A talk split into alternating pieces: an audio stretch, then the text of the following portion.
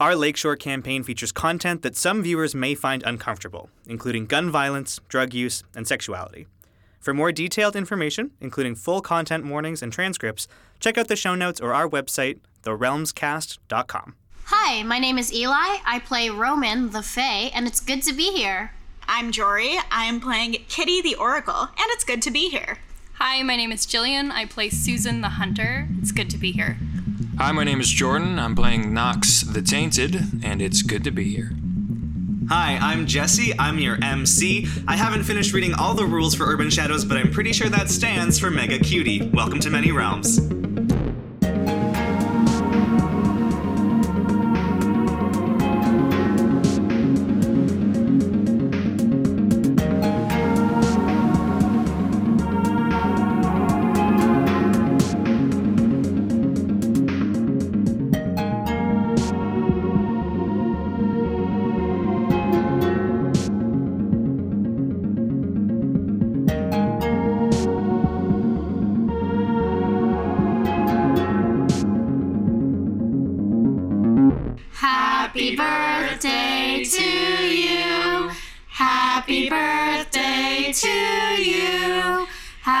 Birthday, dear Knox. Happy birthday to you. And many more. The corner booth at the Hummingbird glows with a soft golden light as Midge sets down a cupcake with a birthday candle at your table. Jackson nudges you in the side. Come on, Knox, make a wish. Uh, I close my eyes, take a deep breath.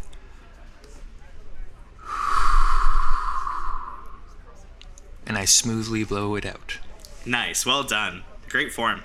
Jackson and Nat, your two bandmates, start clapping and whooping as you take a bite of your cupcake, which tastes delicious to your moderately tipsy brain. Nat turns to you and says, What'd you wish for, man? Well, I mean, that's a secret. I can't tell you that. All right, okay. Keep your secrets then. The three of you are celebrating your birthday at the Hummingbird, which is your favorite uh, jazz bar, one of the best kind of hidden gem jazz bars in all of the Fairside neighborhood of the city of Lakeshore. It's a brisk, cool spring night, maybe like a Saturday, and uh, you are here to celebrate, have a couple drinks, and see uh, the lineup who's performing, as you so often do. Knox, can we get a bit of a visual description of your character as he sits here eating his little birthday cupcake? Yes, yes, we can. We'll learn later what he may look like on a bad day, but on a good day, uh, Knox has some lovely silky white hair. He he dresses pretty proper. The jazz band in general, along with Nat and Jackson, they kind of have you know their three piece three piece suit is kind of par for the course. Maybe sometimes one, one piece for each member of Yes, the band. yes, Knox yes. gets the shirt most days, thankfully. yeah. But uh, he always has his bolo tie too. Uh, some days, special event, maybe a birthday, a bow tie instead of a bolo tie. Sometimes the type of guy that wears sunglasses indoors. Uh, So a but douchebag. you know, uh, okay. Jordan's just trying to get comfortable with us right now and like share. Like he's trying to share, so maybe we could just. Um, hair about uh, its longest down to about like his jawline. Oh, it's like long and floppy. I pictured it very like up. It's it's an undercut, of course. Uh, Okay. And it's shaved on one side and the other side, but he pretty much flops it all to the left. So you can't really see the undercut on the left, but it's all it's all flopped over, kind of like uh, a Draco Malfoy, but undercut and white. lesbian Draco Malfoy is kind of what I would classify this as. That's fantastic. Are you happy to be celebrating your birthday with Jackson and Nat, your bandmates? The face that he's showing when he is is to be. Oh no! I could, don't make a big deal of this, guys. But at the end of the day, when he goes home, he's very appreciative of, of this. And I think that Nat and Jackson would be uh, acutely aware of that, uh, which is probably why they decided to make the song and dance. So you are enjoying yourself then, uh, mildly chatting, eating your dinner, having a couple drinks. Eventually you begin to hear some lovely music, which is why you came to the Hummingbird. You are a musician after all.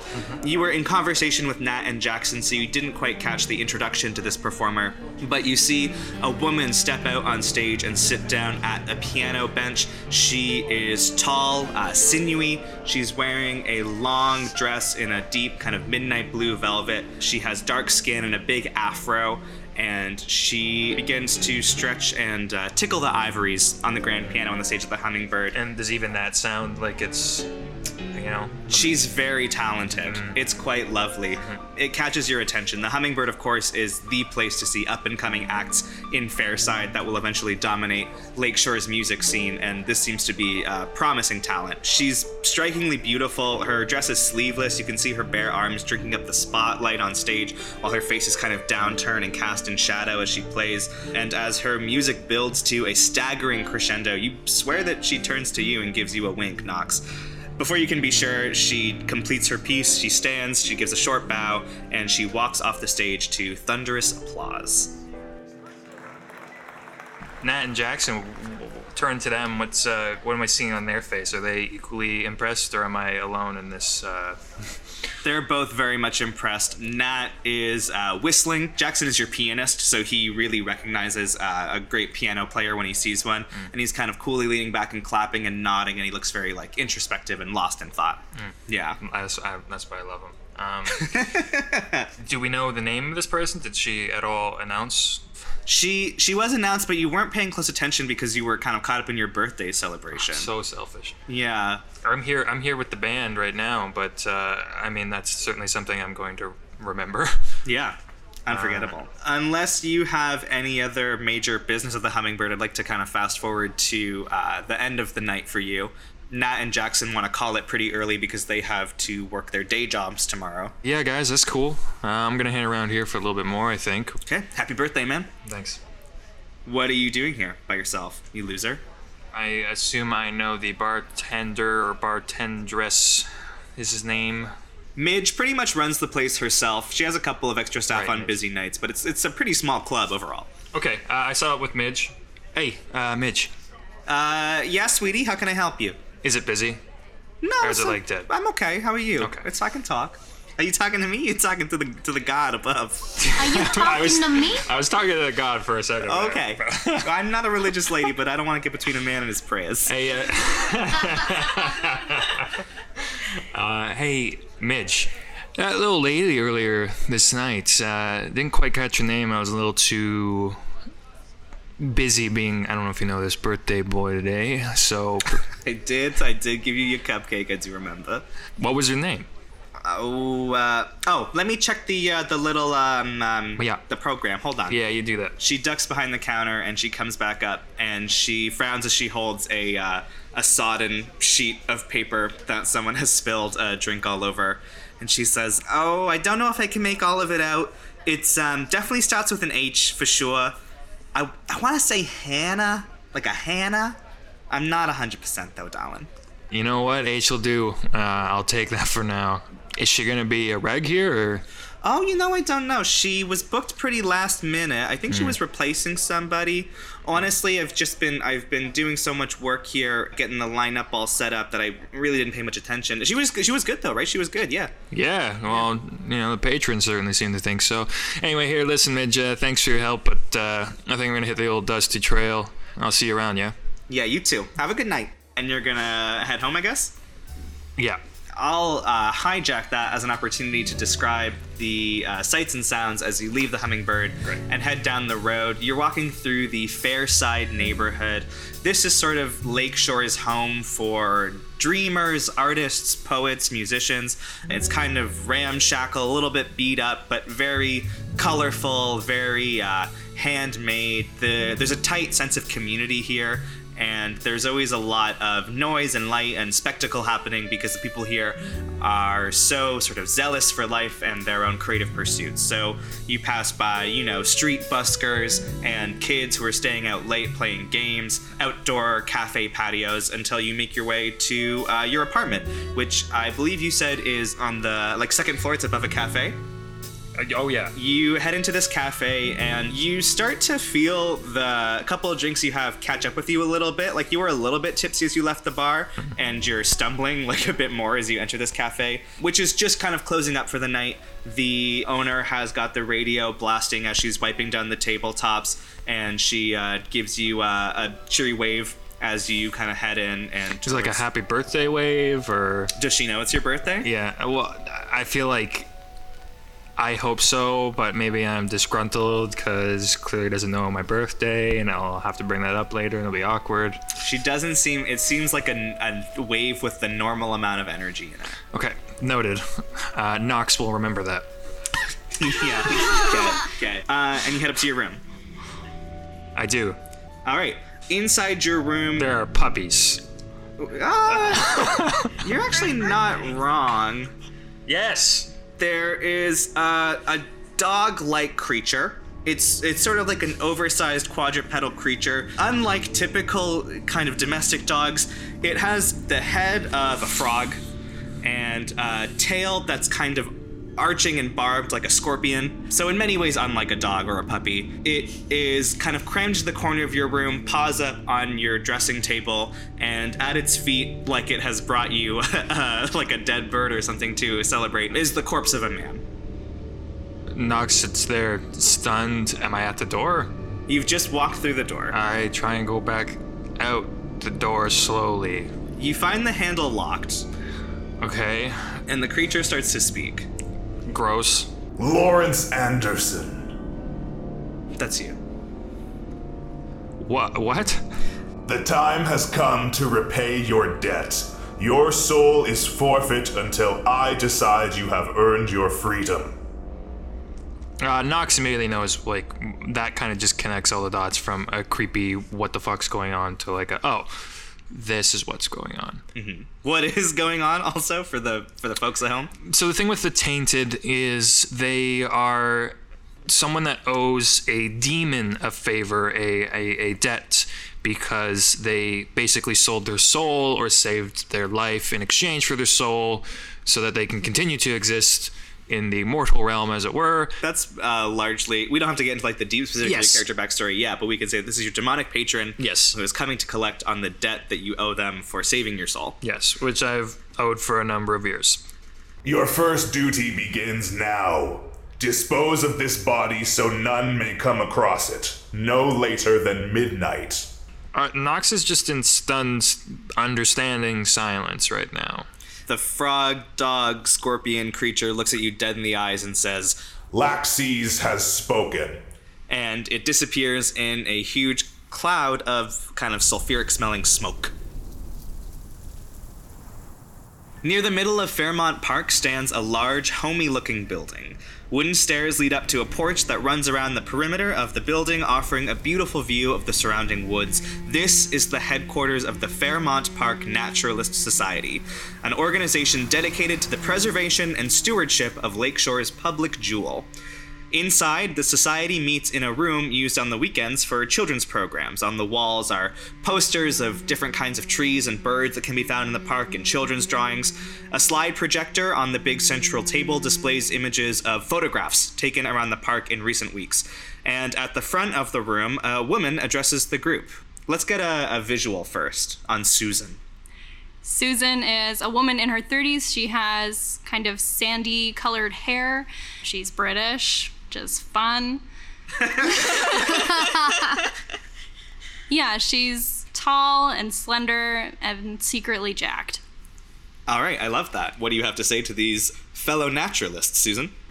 Thank you all for coming to this week's meeting. Uh, we have some very pressing business to go over, so I don't want to delay. The, the most pressing piece, of course, is the increased undesirable presence in Fairmont Park. Grace has an analysis based on her tracking data. Yes, yes, I've um, I've been uh, collecting all the data points from uh, the sightings that we have recounted both within the society and uh, uh, gleaned through public research, and I've been able to conclude that um, there's been about a 300% increase of activity in the past four months, uh, primarily concentrated along the eastern edge of the park, facing into Fairside. 300%. That's quite alarming. Now, there's also been an increase in violent behavior. We, we have some statistics regarding large animal death, damage to park buildings, and a spike in missing persons cases in the neighborhood, three in the past two months. Additionally, the public is becoming increasingly aware of this. There was an article in the Lighthouse uh, related to gang activity. There was a letter sent to Joan regarding talk of coyotes or bears, and city council minutes have been recovered discussing curfew as uh, a potential. So I think we have some strategies to go over to address these things. I would like Juliet to lead an archival research project. Grace, please do continue your map analysis. And Joan, Nancy, you will be patrolling with me regularly. The Naturalist Society was a pre existing actual naturalist society that Susan revived when she arrived in the town of Lakeshore and has kind of hijacked it for her personal project, which is demon hunting. So I guess demons were calling undesirable. At least on like At least publicly accessible minutes, yeah. Yeah, so she's rallied the neighborhood ladies. When they're not bird watching, they're hunting demons. Mostly they are kind of assisting you in sort of other strategies, like they're not necessarily directly fighting demons alongside you, but they're doing things like collecting data, doing research, and trying to help you get a, accurate picture of what needs to be done and where. So you're gonna take Joan and Nancy out tonight. Nancy's a woman in her 40s. She is really keen to help you, but she's very kind of clumsy and awkward. You've been trying to keep her on small jobs as much as possible, but as the increased threat level has gotten everyone on edge, she's more and more been pressing you to come along on your patrols and help out with the hunt, but you're not quite sure how helpful she will be. Joan is uh, younger, she's early 20s. You kind of get the feeling that she reminds you of like a younger you. She's very fierce, she's very determined, she's got her head on straight, and she's the one that you are most comfortable actually taking along with you. You've seen her handle a couple of basic weapons, and she seems to be doing pretty well for herself. What does getting kind of prepped look like for you? Susan is always carrying her weapons on her somehow. And the the hunter is all about having like really kind of cool custom weapons also. Exactly. So she's got her big gun and her little gun and her trusty knife always. So I think it's a matter of strapping all that on. I don't know if the if Nancy and Joan would would take weapons with them as well. Yeah. Does she have a cool ankle strap where she hides stuff? Like, does she? Is I it, think it's a thigh holster. it's a thigh You holster. did I control F thigh holster. You did send me that last night. I did. The reasoning being it's sexy. Nancy, I think, mm, don't know about weapons. Joan, again, you could see her wielding something like relatively competent. Maybe she has like another small gun or like a knife or something like that, but you kind of have a sense that she can hold around. She is unmarried, she's a single gal in the city, and it seems like she's no stranger to um, some of Lakeshore's more esoteric nightlife. So we we gear up, take our binoculars because who knows, maybe we're doing the owl prowl. If anyone asks, you're just prowling for owls. Exactly. Yeah. But really, we're scoping out the demons. Cool. Okay, we are going to cut to the views of Fairside Gala, uh, which is happening tonight in the gallery space above the Insomnia Cafe. Set up all around the room are stations with different art pieces of paintings, of sculpture, of photography, of poetry that have been produced by the community of Fairside and have been collected and curated by the uh, like Friends of Lakeshore Art, blah, blah, blah. and they've they've set up this charity gala to collect funds for I don't know puppies that don't have uh, little tied up bits of rope they can play tug of war with. It's very sad. It's uh, yeah.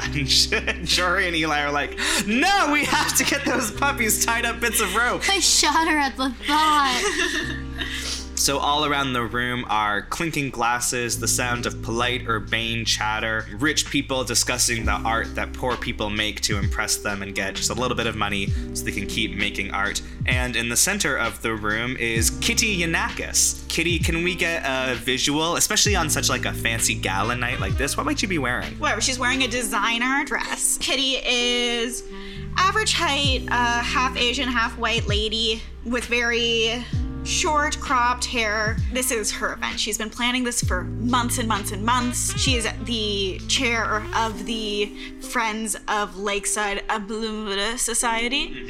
She probably knows what it's called. She probably knows the whole uh, organization name, but we don't care.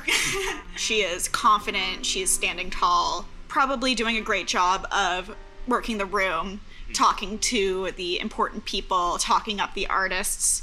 She definitely has an air of confidence and grace to her. Yeah, confidence and grace, two things I do not have. But we're gonna, that's role playing. Role playing is when you pretend to be a person who can accomplish tasks. I roleplay all the time. Yo, who's your job, Sona? great, great, great. Okay, um, so you are working the room with this gala. You are rubbing elbows until they say, "Kitty, please stop rubbing my elbow." And Ruth walks up to you. Ruth, of course, is the treasurer of the Lakeside Friends of Art Making. Oh. And she naturally is your nemesis. She's been out for this position for years and years, and she was furious when you were given the opportunity to plan this year's Views of Fairside Gala. She walks up to you in a beautifully cut Vera McQueen red cocktail dress, plunging neckline, and she says, Darling, I really hate to step on your toes like this, but um, we've been out of hors d'oeuvres for 15 minutes now, and I thought you might like to know. Oh, I'm already aware of the issue. The wait staff is going to bring out the next round in. Oh, just about now. And like on cue, the door bursts open. They're bringing more canapes. There's an additional bucket of like champagne brought out and set down, and everyone's like, "Oh, thank God!" I was so worried for a second. And Ruth, the corners of her mouth upturn in a grim little smile. Very well done, Kitty. I must congratulate you on the magnitude of this event. And it seems you've put in quite a lot of research in collecting a diverse array of artistic expressions. It's really quite something. She's on the attack and she turns and she flings her finger at one of the displays of photography on the wall. Tell me about this one again, won't you? There's a wall of photographs here that are some black and white stills, mostly taken in Fairmont Park. One kind of issue is that they were submitted anonymously, so you don't know much about the artist, so you might have to like interpret this a little bit. You definitely remember that you wanted to include it. It, it spoke to you at a time when you were jurying the submissions and, and going through things, but now it's just one of like 150 different exhibits here, and you're looking at these photographs that show kind of eerie, calm compositions of the interior of the forest, and trying to think of something to say to impress Ruth, who's standing there and holding out her champagne flute for it to be filled by a garçon. Well, Ruth, this work is by an anonymous donor, I read the plaque. but I think that it says something about the work that the artist wants to stay anonymous because the park exists for us to go during the day with our families and our children. We don't often walk through the woods as, you know, city folk. We don't engage with nature at night when maybe it's a little more dangerous, a little more scary. Are you scared of Fairmont Park? Not per se, but there's something to wilderness in general. And maybe the juxtaposition between the wilderness and our urban life. Terribly interesting. Hmm, yes. How much for that one? And she points to one of the pictures in the composition. You take a look at this picture, Kitty, and um, you freeze in your tracks. It looks like all of the other pictures in this uh, little collection. You see a dark moonlit copse in the middle of the woods. There is a large boulder that's like kind of glinting in the moonlight. But as you look at it and look closer and lean in, you feel a little bit entranced by the photo. In your nostrils you can smell lavender and thyme, these kinds of woodsy fragrances. Suddenly you find yourself transported and you can see yourself standing in this field. You can't see yourself, but you feel like you're there, like you're in VR, and it's all around you. From a dense cluster of trees, you can see four tiny figures flying out. At first, you think they must be bats or something like that, but as they get closer, they're they're bigger, they're misshapen. They have uh, gnarled, long, human-like fingers that end with wicked black nails, and they fly over your head and soar up across the treetops, you turn and you can see them charge into the Fairside neighborhood where you remember that you yourself are standing. You watch as they whirl above the roofs and down through the alleys, and then suddenly you're inside the gallery and you can see them smash through the windows to tear down all of the art inside to start terrorizing the people with their high chittering voices and long sharp claws they're swooping down to scratch people's heads and shoving them over wrecking the room and totally ruining the gala. And then suddenly you snap back and you turn to see Ruth staring at you with curiosity and maybe a little bit of triumph in her eyes as you've sort of spaced out staring at this photograph for 30 seconds when she asked you a very simple question. I'm sorry, Ruth. This one's already been sold.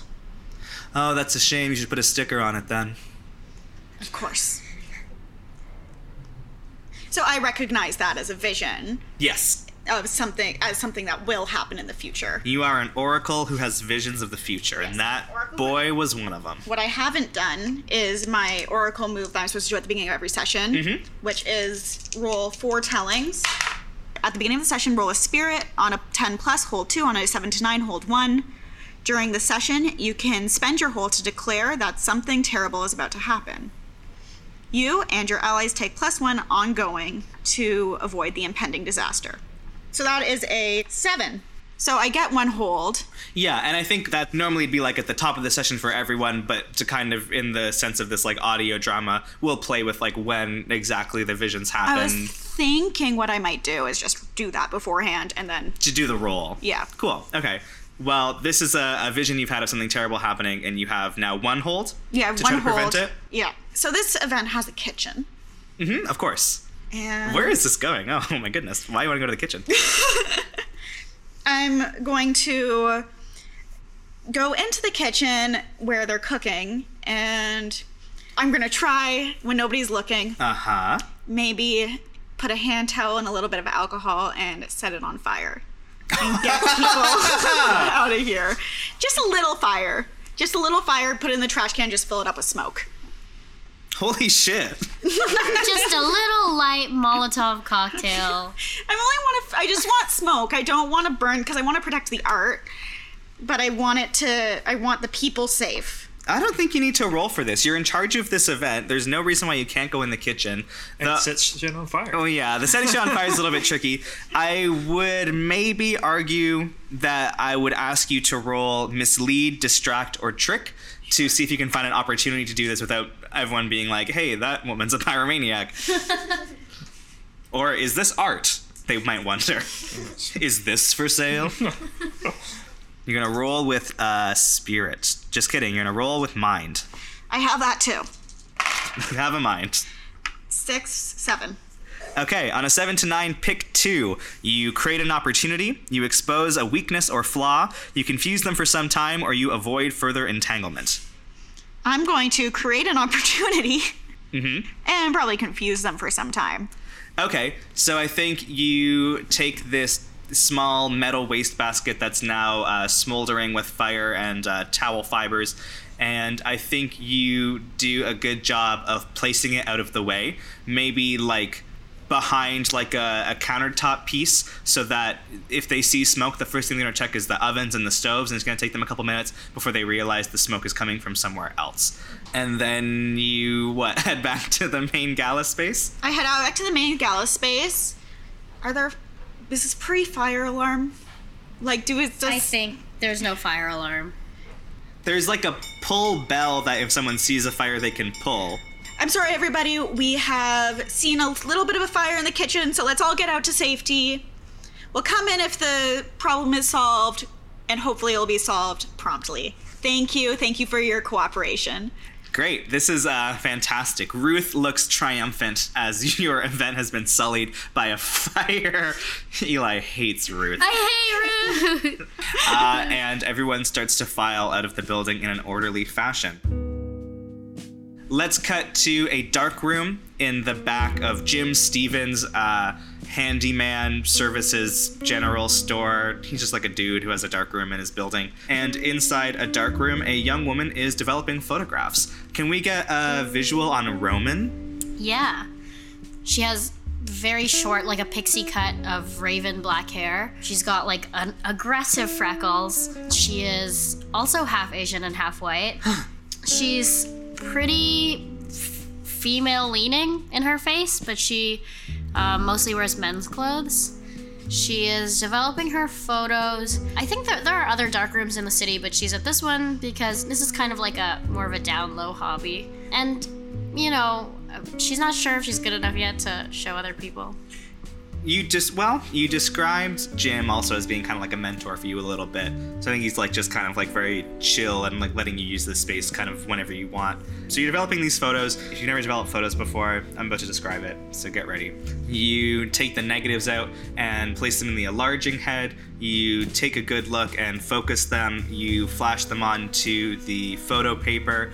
You do your favorite part, which is dunking them in the developer and then the fixer and then the stop, uh, letting them rinse off and clipping them up on a clothesline to see how they have turned out. I want to highlight three pictures of this batch of film. One is a picture of your friend and roommate Alan, who you live with along with several other artists in a big ramshackle boarding house in the Fairside neighborhood.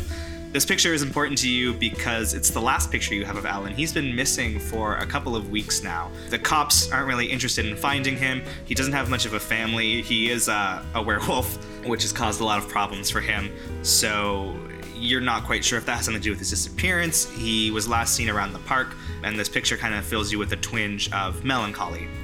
You also have a picture of a woman who is standing at the front of a parade float that is bedecked with hundreds of paper flowers. She is wearing a long, flowing white dress. She has a long blonde braid and striking blue eyes. It is a black and white photo, but you know what colors the things are in them. This is Ileana, who is the self appointed Fey monarch of Fairside.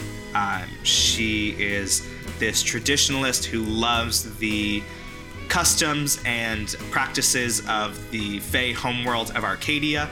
And in Fairside, she has decided that she will enforce those practices and unite all of the Fey creatures of the area under her control. And this is her picture that you kind of sneakily, sneakily, Secretly.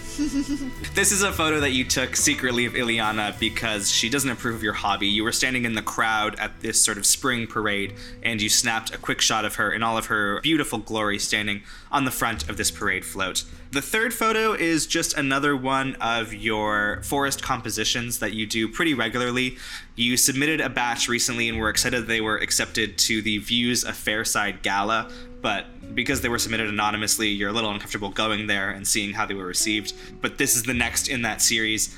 And you noticed when you blew it up a detail that you hadn't spotted before, which is a man looks to be in his 50s wearing a suit, close cropped gray hair. He's standing by the pond in Fairmont Park and he's holding a kind of weird contraption. He's carrying something that looks like a big concave dish that has an antenna in it, and it's connected with a cord to a little box that he is holding with his other hand. You didn't realize he was in the background of the picture when you took it. Only when you developed it have you seen him with this like really peculiar object standing between the pond and the maintenance shed in the top kind of northeast corner of the park. It's not like shocking or anything, but you didn't notice it and it's kind of weird. You're not sure if you like that it adds to the picture or not. You finish developing the roll of pictures and you head back out to the front of Jim Stevens' shop. He is a tall, rail thin man in his 60s with little pince nez glasses perched on his nose. And he says, Hey kiddo, how'd they turn out? Good, I think. If you want to take a look soon, I think I'm getting a little better. I, I actually had a question for you. Uh, yeah, what's that? Do you mind coming and taking a look in, at the photos? Uh, uh, of course. Let me just. He puts up a sign that says "back whenever" on the shop counter, and he trundles off into the dark room with you. What's it you want to look see at? This. And I point to the guy in the background, and I don't know what this technology is. Jim Stevens seems flummoxed too. He peers at it through his tiny little spectacles and he says, "Well, that's mighty peculiar, isn't it? What do you think?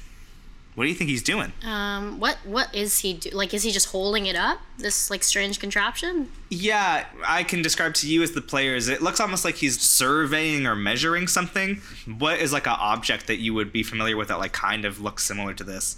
I don't know. I think maybe it's like a weapon. Oh, geez, I, I sure hope not. We last thing we need in Fairmont Parks, some guy running around with a crazy super weapon. It's like something out of a funny book. Hmm. Okay. I didn't really expect that Jim would be able to tell me anything. I think him anyway. Yeah. Tell me if you, uh, I don't know, if you see one of these down the line. Yeah, I'll, I'll keep my eyes peeled. But um, I thought you said you'd best be getting along by uh 10:30. Weren't you meeting someone? Oh shit. Yeah, you are due to meet Ileana at the hardware store about 10 minutes ago. Uh, okay.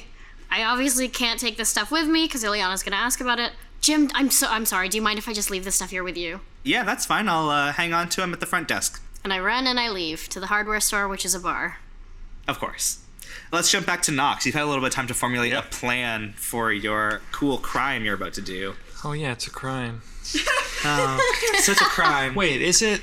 Is it is it a crime? Do you think? No. You said that the best place to dump it was where again? Sorry. You just like off the top of your head, if you're like hide something somewhere, gigantic park just seems like Yep. the best. Yeah, you uh, didn't get into like specific points. So what Knox is going to do, mostly because this whole demon, whole that whole ordeal, uh, is something that he's not willing and hasn't shared with really anybody except perhaps who we haven't come to yet, this confidant. So he's going to take this solo, and he's going to take up said demon form. Let me just—that's a tainted move, I believe. When you assume your demon form, roll with blood. Okay, eight.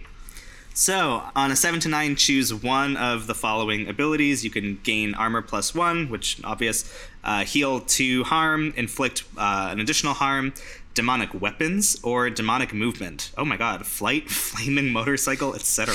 If you're working a job for your patron, which you most definitely are, choose one more. It'll be demonic movement and I suppose armor.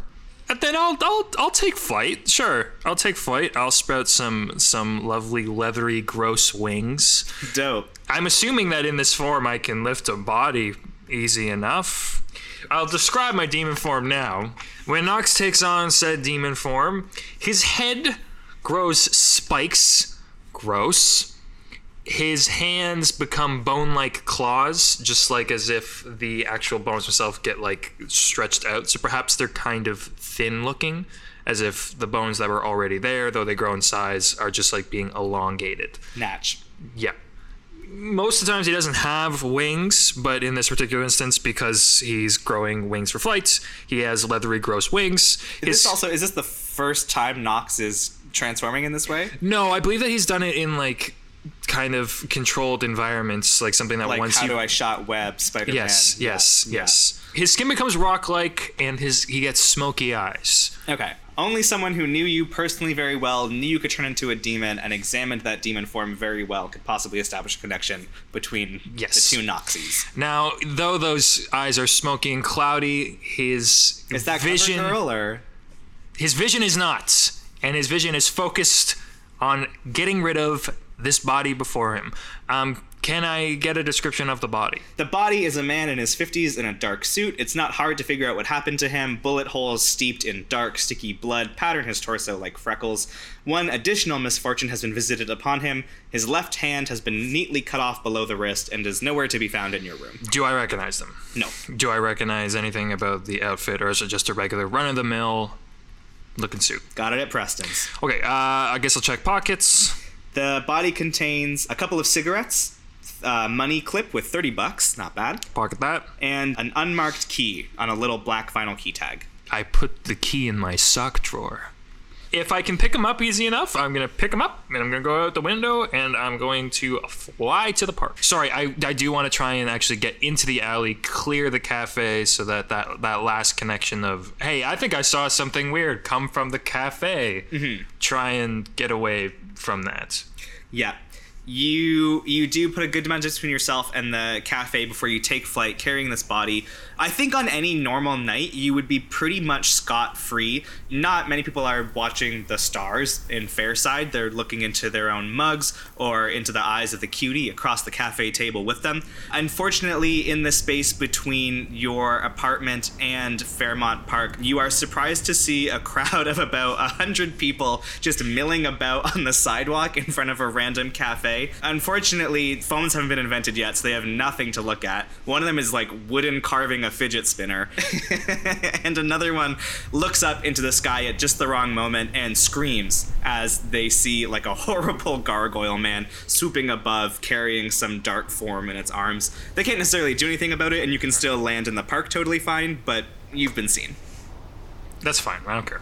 Okay. What's your plan for this bodacious body?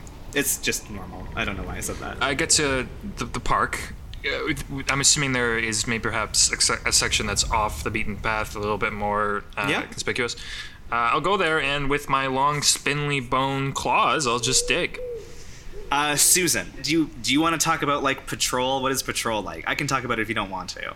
Like I'm Buffy the Vampire Slayer. Correct. I have a leather jacket. I'm wandering through Fairmont Park. We have an established like perimeter to check. We know the hot spots. Okay, yeah. You're with Joan and Nancy. Joan is wearing like a similar leather jacket, black trousers, a little bit of give, boots, like a dark blouse tucked in, her hair pulled back. Nancy is wearing a pink rayon sweater that has a kitten embroidered on the front. She's like, We're doing this. And you guys are on patrol for demons. So I guess if you were kind of operating under Grace's map data, you would be heading kind of up the eastern side. Susan, as you are making your way up the eastern side, kind of off the main walking trail, but in some of the more hiking path kind of areas, you hear a noise up ahead. You hear high keening chattering in a demonic language. I would say it's possible that you've heard sounds like this before. You've been hunting demons in Fairmont Park for a good amount of time.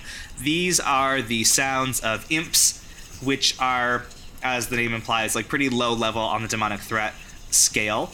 It's not a good sign that there are multiple of them in conversation.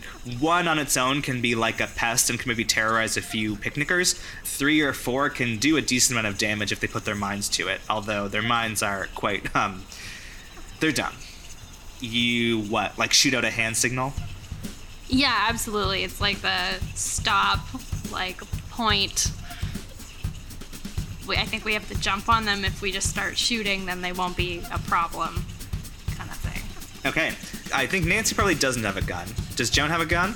Yes, Okay. Nancy's like, okay, I'm sorry. Nancy. No, we must be silent. Yeah, I understand. What should we, what should we do? Well, the demons have to die. Ah, yeah, yeah, yeah, yeah. Yeah? Yeah. Okay, okay, so I'm going to remain calm, I'm going to shoot, to kill. And that's that. That's the plan. That's the whole plan. What should I do? I don't, have, I don't have a gun. That's all right, Nancy. You're here for moral support. Oh. Okay. All right. You and Joan creep up. I think that you are unleashing an attack. I think that's fair to say. Yeah. So why don't you roll with blood? Ooh. Heck yeah. That's 13. Oh, damn. Yeah, on a hit, you inflict terrible harm or you take something from them. Inflicting terrible harm would be like an additional level of harm delivered to this group of imps. Yeah, I mean, my rifle's pretty powerful already, but I want this problem to go away before it is a problem for other people. So we're gonna inflict terrible harm. Yeah. So how much harm does your like rifle? I think it's a rifle deal. Does three harm regularly, so four if it's terrible. Damn. Okay. Four harm is like killer, especially for little demons like this. His gun is very loud though. I think you get low and approach the cluster of imps. You cock the rifle and, as quick as you can, get a shot off that tears through the cluster of imps pretty brutally. Um, three of the four of them are instantly dropped, and the other one uh, sustains a huge hole through one of its wings as it screams in fear and terror as its entire clan is just immediately erased from their sinful spot on this beautiful earth. And it flutters with the other wing and tries to flee through the opposite end of the clearing. Great shot, Thuthan. Thank you, Nancy. What do we do now? Have they stopped being a problem, or is there still one left? There's one that's like actively uh, fleeing you. My instinct is to track it. Yeah, okay. You are going to track it northward. Kitty, you are giving an impromptu lecture on like some art topic to try to placate the crowd that's milling about outside of the gala. Ruth has taken a bottle of champagne from the room with her and is hiding it behind her back and just taking swigs as she watches this uh, event fall to pieces and you're trying to explain how developments in photographic technology have really transformed the work you do at the Lakeside Society for Shibba Then you hear a scream, and one of the guests points overhead, and out of the corner of your eye, you see a swooping, dark, gigantic bat like figure dive over the roofs of Fairside and into Fairmont Park. The crowd immediately breaks into agitated conversation and whispers. Ruth comes forward to you. She leaves the, the bottle on the sidewalk like someone else left it. And she saunters up and she's like, Kitty, are you sure it's safe to be out here? I wonder if the boogeyman of Fairmont Park has his eyes on us. Ruth, to run an event like this, you need a little more imagination. Before we head back inside, I'll take this opportunity to thank all of you.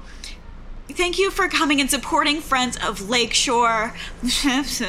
we would not be able to throw events like this without you, even if they go a little awry, of course. There's no accounting for little surprises along the way. But we should be about good to head back in in just a few minutes. There'll be more drinks, there'll be more art. I think a few paintings are still up for grabs, although it has been a very successful night. I heard from the firemen nothing has been damaged in the location. I think that you are misleading, distracting, or tricking again as you're trying to calm down this crowd. All right, that's not great. That's five. Oh, yeah. no, this crowd is not just gonna let your platitudes calm them down. Someone claims they saw the creature too, and um, the the tone is spreading. And some of the people you can hear are talking about dispersing, heading home. Did you see that? What's going on here? Maybe it's not worth waiting around. I'll get coat check tomorrow. This is starting to go up in flames a little bit, like already, but additionally. And I'm gonna even kind of push this move harder and I'm going to say, Ruth saunters in front of you and stretches her long, beautiful arms out over the crowd and says, Ladies and gentlemen, clearly it is not safe out tonight. It's possible that there are wild animals on the loose. So I think it would be best if we perhaps, and she uh, puts a hand on your arm delicately, if we adjourn for the evening so everyone can return to the safety and comfort of their homes. Thank you so much for your time and efforts here, and look forward to next year's gala, which I hope will be just a little less eventful. And um, yeah, the crowd is listening to her. People are starting to leave. All right, so in which case, I'm quite upset. People are leaving. I'm, I want to go back in and investigate. Okay. Long after the group clears and Ruth has called a taxi and flipped you off from inside or whatever, you get the okay from the wait staff that you can go back in and Clean I up. guess start cleaning up. And you head back inside into this empty gala space with uh, art hanging from the walls. I want to jump to Roman real quick. You get to the hardware store, which is a bar in Fairside that is Ileana's like real home base. It's where the majority of the Fae of Fairside and even the rest of the city like to congregate and celebrate their wild witchy ways. And she is the queen of it all. The hardware store used to be a hardware store, which is why it's called that. And one of the main artifacts of its previous incarnation are these large metal catwalks around the top of the building that Ileana has left in and turned into sort of cool balcony seating over the dance floor in the center of the main floor. She is sitting at her favorite table. She has her uh, bewitched mortal plaything, Elliot Darcy, kind of lolling in the booth and doodling on the napkin. As you approach and bow to her, she seems to be in very high spirits. She gestures for you to come forward and she speaks to you in hushed, excited tones. Roman, darling, how are you? Ileana, it's As always, dazzling to see you. Tell me, Roman, can you feel it? What is it tonight that we're feeling, Ileana? Can't you feel the power in the air? There's something going on. I can't describe it. The magic, it feels more real. You can't feel it? I do. I do feel it. It's electric. Yes. Well, I hate electricity.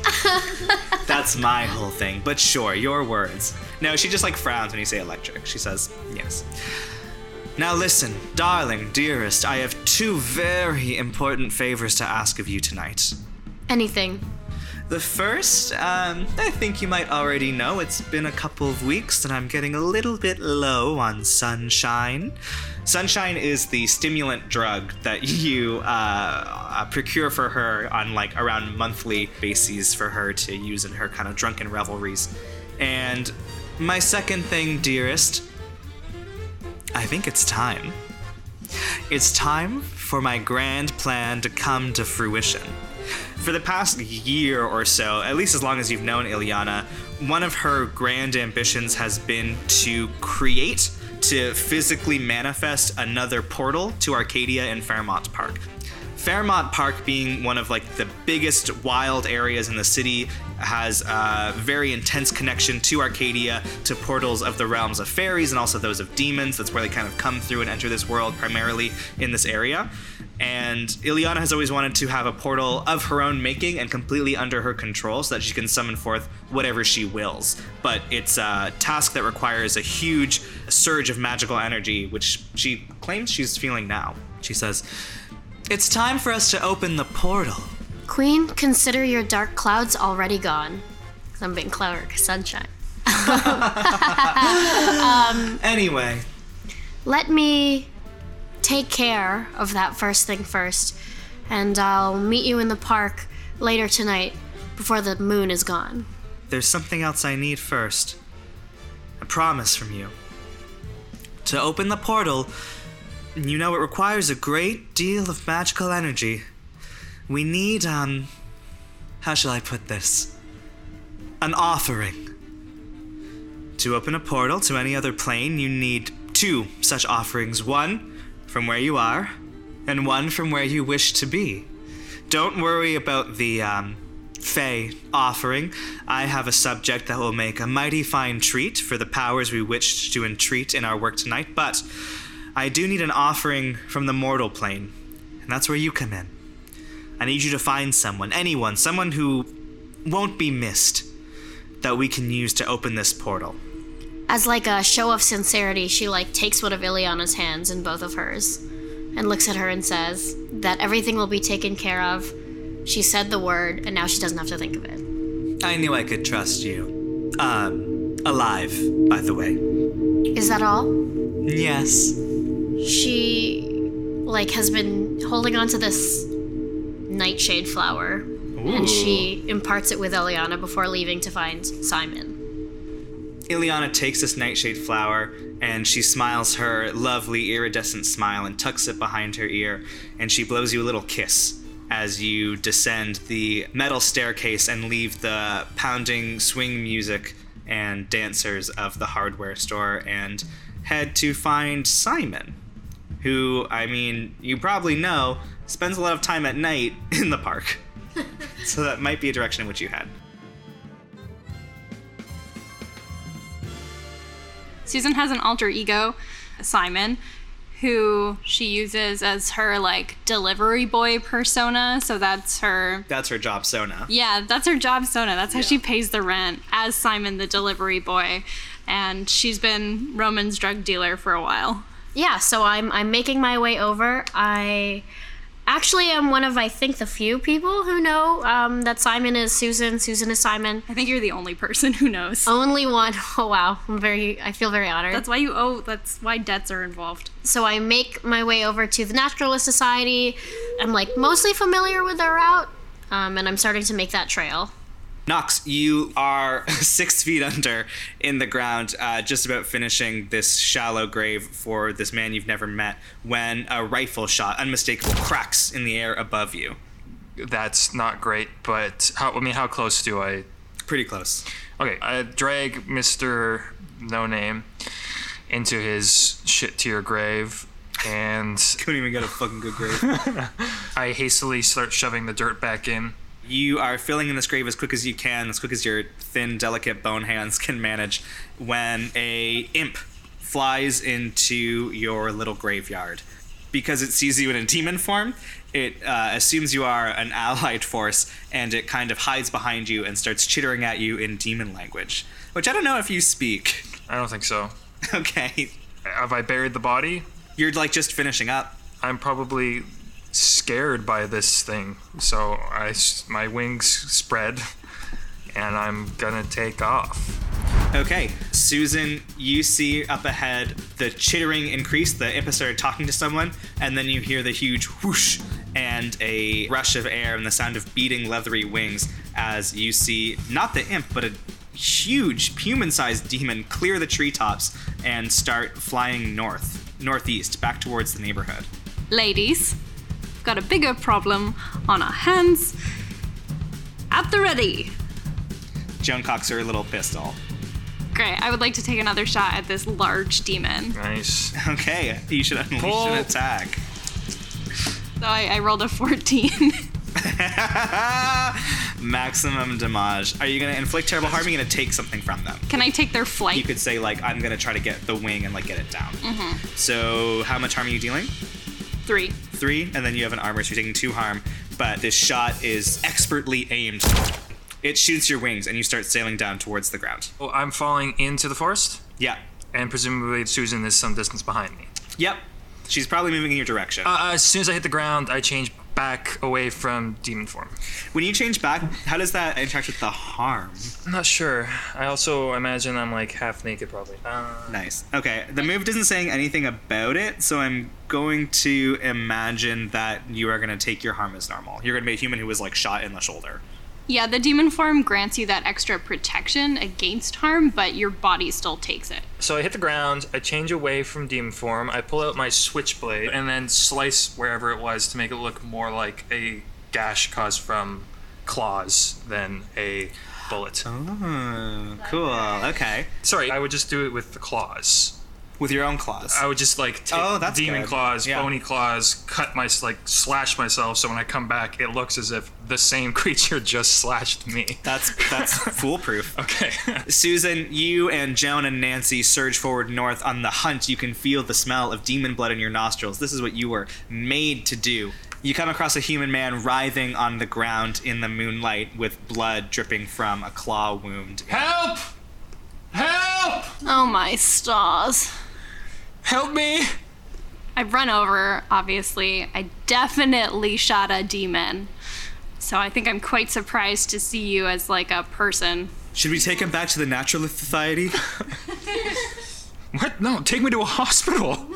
Well, why don't why don't we triage here and because that that demon could still be out there. Move move your hand. I can't I can't see it. Then I'm just going to try to not let you look at it and just do like the classic when you come close. I'm like, oh, It hurts. no. Nancy, would you be so kind as to help this gentleman up?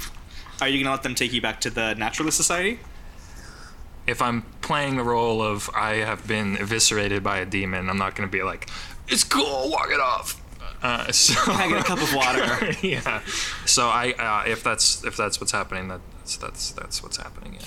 Okay, the other thing that's happening is that a young woman on a bicycle is pulling up, having overheard the dulcet tones of a British demon hunter mere moments ago.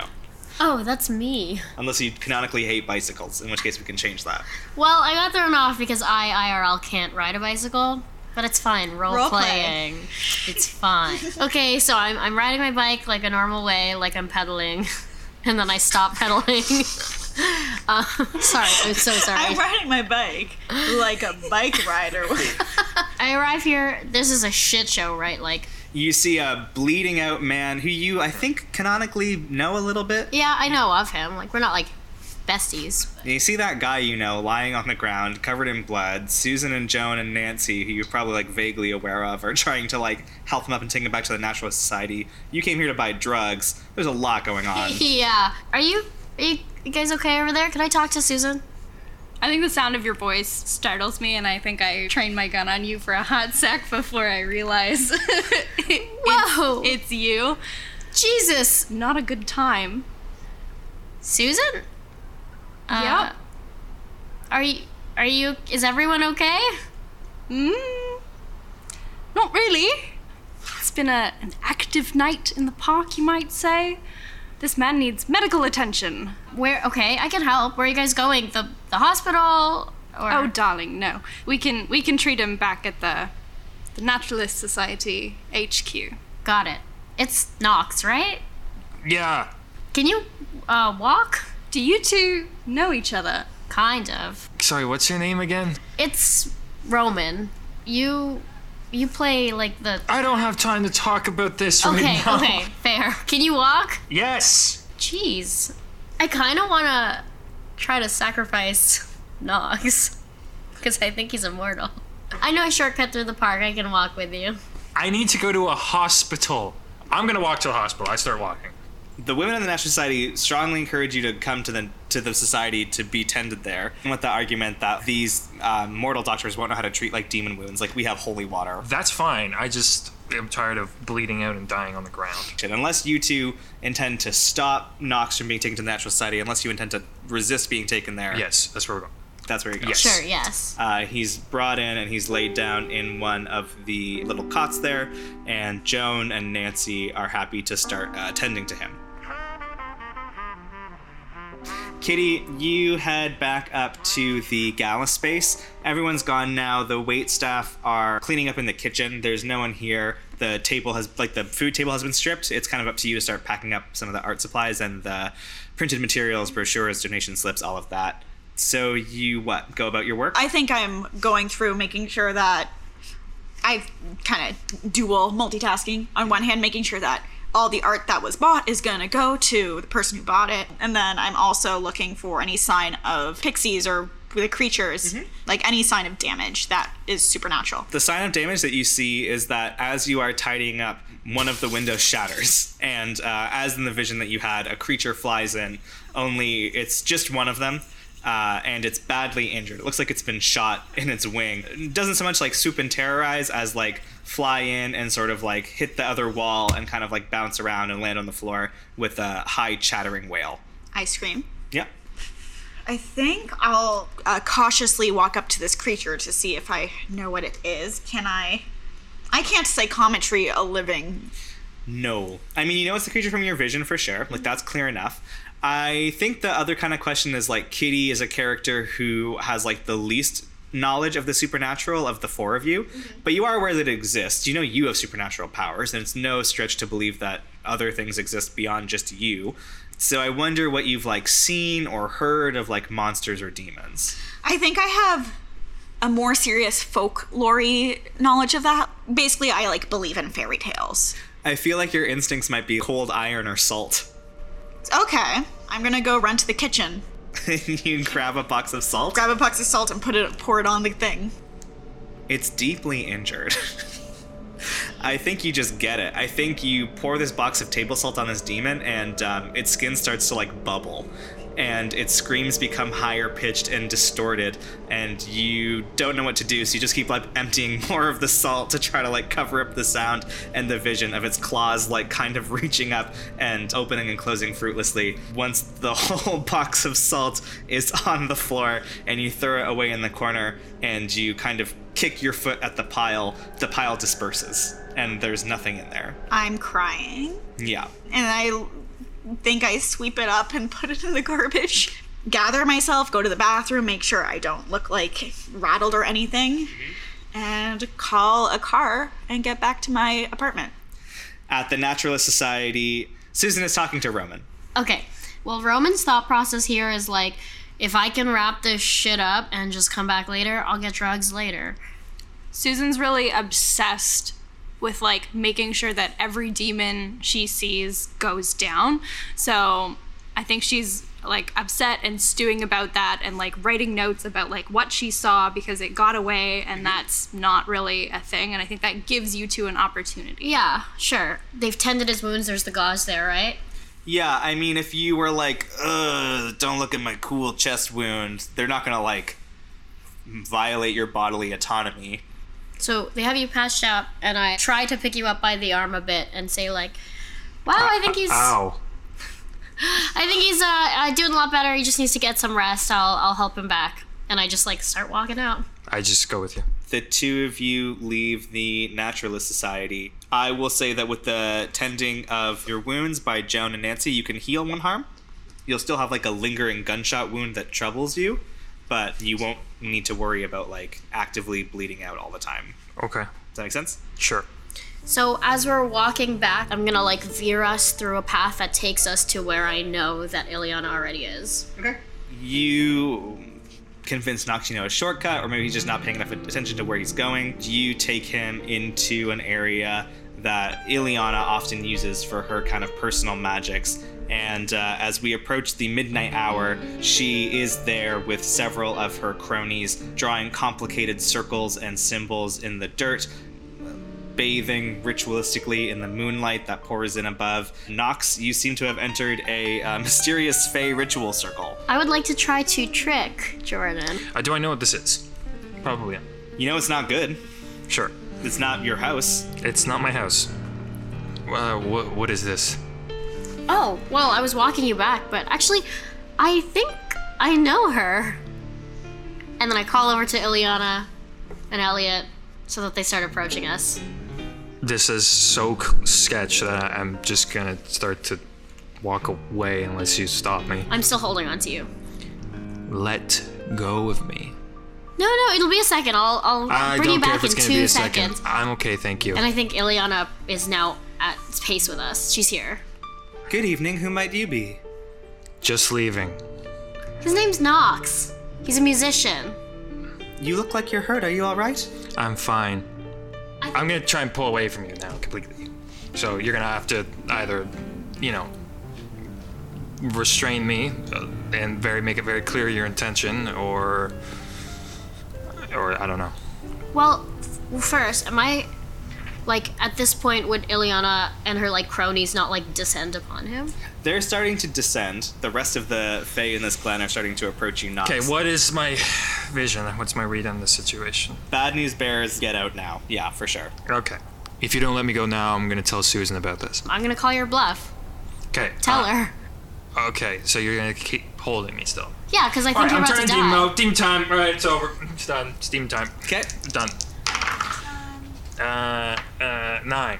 Nine. Yeah. Choose one of these options. Yes, but I'm also going to mark corruption to choose an extra one. so that is heal two harm. So aren't I completely fine now? I'll take the demonic weapon, which will just be a shape of the same thing as the like kind of tenderly bony hands, but they're like much thicker, much stronger, almost more maybe metallic in nature. Uh, and I I try and impale you with them. Okay, so you should unleash an attack. Ten. Okay. So on a ten, you can inflict terrible harm, or you can take something from Roman. I mean, I turn into it and I put the claws all like kind of because they're long and spindly, like each five of my five fingers kind of make a saw, let's say saw three like fixture around your head. That if I was to just clump my grip, it would presumably make you Swiss cheese. Yeah, it's, and I, I'm probably like maybe even drawing blood, like cutting into you already, like it's on your head.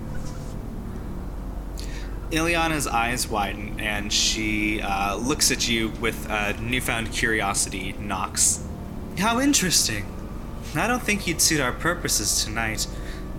Why don't we call this one a draw? We'll let you go peaceably. I want a debt from Ileana for not killing her. That's a great move in this situation for sure. Ileana kind of rolls her eyes a little bit. It's only Roman, but there's no point seeing bloodshed tonight if the ritual's not going to work anyway. She draws close to you and pulls a nightshade flower out from behind her ear, and she kind of flirtily places it into your bone claw free hand. A promise from a Fae is a powerful thing. Make sure you spend it wisely. Now withdraw your hand from my charge. Is that one debt? That's one debt. I guess I'll just revert back. Um, it's drawing on midnight, she doesn't have the sacrifice she needs, so she is um, not really interested in doing business with you further. She and her cronies kind of draw together in their group back at their like ritual area, sort of leave you to your devices. Nox Weirdly, I think Roman like turned on. respects it a little. Oh, okay. So she puts her hand out to shake with Noxus. She doesn't think he's gonna take it, but she puts her hand out. I'm gonna owe you a debt because I want you to not ever say anything about this. Mm, oh, yeah, sure. Is that the handshake moment? I take my switchblade, I cut the palm of my hand. I like think it's a little gross, and I like hold my hand out. Like I don't know if you want to cut my hand as well. Is that how this works? yes, I cut your hand. Okay, we shake hands. Nice. I love it. I think, yeah. R- Roman responds well. I think she was kind of like, I don't know, here's this like mortal dude, fuck mortals, cause havoc, and now she's like, oh, kind of like a kindred spirit. Okay, sorry about Yeah. that. You definitely see like a huge change in her demeanor as soon as you reveal yourself to not be a random schlub. Which I am not. Which uh, so I owe you one. Great. Love to be owed. Ileana decides to um, retreat to her headquarters and figure out a plan for another day as she packs up her mystical belongings or orders her lackeys to. You catch her watching you, Roman, with a cold, contemplative glance. She's disappointed in how badly you fucked up tonight. Nox, you turn back into Dude Man. Yeah, I was I was dude man. All the powers of the dude, all the style of a man. Yes. and you um, kind of, I think, like bunch up your jacket around yourself. You're like, everyone in this park is a fucking lunatic, and Yeah. you um, stumble Yeah, what the fuck? What a night. back to your uh, cafe. It's closed now, so you take the back door, head up the long winding stairs into your room, which still, unfortunately, smells faintly of rotten eggs as you uh, head into a fitful, uncomfortable birthday sleep. Hey everybody, it's Jesse here. Thanks for listening to the first episode of our new Urban Shadows campaign. I've got a few quick show notes. First of all, Urban Shadows is a powered by the Apocalypse game created by Andrew Medeiros and Mark Diaz Truman, published by Magpie Games. You can learn more about Urban Shadows at magpiegames.com. If you're new to Many Realms, welcome to the show. We are an actual play podcast based in Toronto, Canada. We like exploring a variety of RPG systems, and our campaigns are on the shorter side, so you don't have to commit to 90 episodes just to know what's going on. We also offer full transcripts for each episode, which you can access via our social pages, which are all at The Realms Cast, or directly on our website, therealmscast.com. In conjunction with the beginning of this campaign, we are also launching a Patreon page. We love making this show, and if you love listening to it, please consider supporting us. We have lots of great pledge tiers on our page and fantastic rewards, including DM notes from yours truly for each and every episode of this campaign. So check it out at patreon.com slash the realmscast. Lastly, keep an eye out for a bonus episode from us this week. We are playing Mall Kids by Matthew Gravelyn uh, in conjunction with the Mall Kids Kickstarter as part of Zine Quest this February. So that will show up on your feeds pretty soon, and we'll be back with the next episode of Urban Shadows in two weeks. See you then.